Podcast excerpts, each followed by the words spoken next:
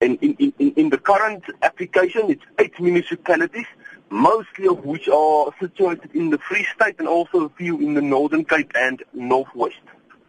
So, uh, looking at your application, you say that you don't want Eskom to cut off electricity to these municipalities, but they haven't been paying, so uh, uh why not? Yeah, the, the, the worrying factor for us from, from, from Business side of view is that there are many people out there and businesses who do pay their accounts on time. There are also a lot of people and even services out there who could not afford to be without electricity. If you think about the school, if you think about a hospital, if you think about emergency services, how can it be that you, you penalize the end user when there's a dispute between Eskom and the municipality? I do not doubt that Eskom, uh, that a lot of these municipalities don't pay their accounts. But that's bad administration on their behalf, um, and it would not be fair to, to penalize the end user for that. So uh, you taking issue with Eskom, but uh, some would say that perhaps could be a bit misdirected, that you should be addressing and interdicting the municipalities as opposed to Eskom.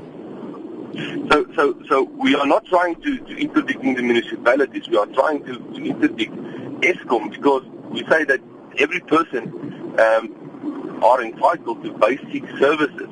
And when you cut electricity, it could mean it, could have serious um, serious problems for, for, for towns as a whole. Um, we think there's other measures and much better measures to solve this problem. So, what are those uh, measures that you think Eskom should perhaps have looked at? Well, the, the, the, first thing that one must realize is that Eskom is a state-owned company, um, and the and the government got a hundred percent share in Eskom. So they they in fact do have a hundred percent access to national treasury. So if there's a problem in municipality, then as last resort, national treasury could bail out, as they have done so a lot of times with the SAA um, and with the post office as well. But let's say that's not sustainable. It would be a much better thing to focus in um, on, on the municipality itself and appoint municipal manager because that's the head of the administration at the municipality and make sure that he's serious about collecting debts and the revenues um, that, that, that are owing to it. So, uh, Stephen, if the court doesn't rule in your favor, um, do you plan on taking this any further, and if so, how? Yeah, so so so uh, I should perhaps explain to the listeners what happened is during 2016 we issued an application to to get clarity on this whole constitutionality about could Eskom cut uh, power to to to whole municipalities. That application was set down for 22nd and 23rd of March this year. So our our big concern and our big problem with what Eskom is doing now is that notwithstanding, not, not, notwithstanding an undertaking by them not to cut any other town's power for this uh, application would be heard, they now um, got another eight municipalities in their scope. Um, and we feel that's not right because if there's an undertaking, then, then, then how can you do that? And that's why we, we, we approach court on an urgent basis just to say this application specifically is, is to ask that pending the main application in March this year, that Eskom not be allowed or be interdicted to cut any other um, town's power or this eight uh, municipalities. So, is there any other action uh, that you plan to embark upon, uh, given your contention that uh, this is basically down to government inefficiency that these municipalities, the residents of these municipalities, find themselves in this precarious situation? You know, look, I think there's a lot of things that one thinks about as impossible.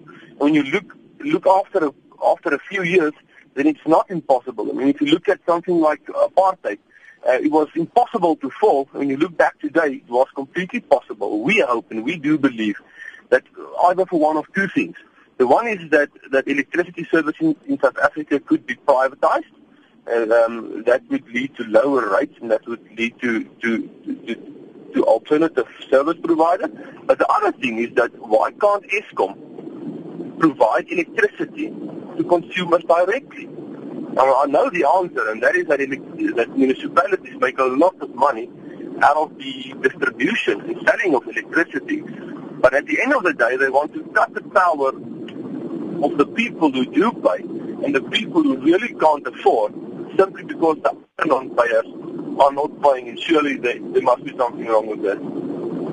Well, we're going to leave it there. And of course, uh, we'll keep tabs on this particular story. Thank you so much, uh, national spokesperson for AfriBusiness, Stefan Pieterse. Uh, and for more, we join now by Eskom spokesperson, Khulu Phasiwe. Thanks for your time this morning. Cheers, Sakina, and to our listeners, good morning.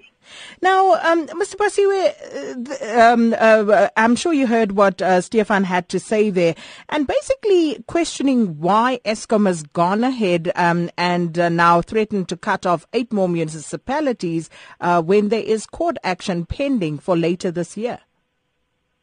What he conveniently forgotten to say again, uh, Sakina, is that there was a similar um, application they had brought forward to the High Court in, in Bloemfontein and uh, it was dismissed. Essentially, the court said we are within our rights to continue to interrupt the power services, uh, power supply to, to those municipalities. So, but, but that was a different matter. So this one that he's referring to is another matter. But generally, what we are saying is that uh, there's a, a precedence already from the High Court in Bloemfontein saying that we are within our rights. Because remember, Sakina, we're not doing this thing because we're being spiteful or anything. The law of this country, in terms of the Electricity Regulation Act, and also the, the, the Promotion of Administrative Justice Act, it says if a customer owes you, you have to find ways of getting your money. If we fail, we as Eskom obviously will be in violation of uh, those pieces of legislation, and most importantly, also the Public Finance Management Act.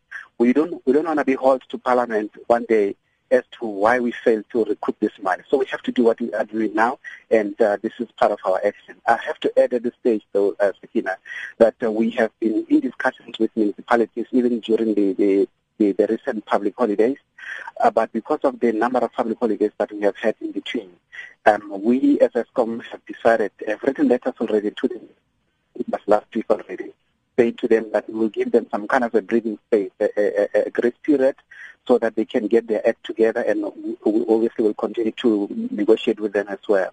But we're giving them until at least the, the middle of this month, around thereabouts.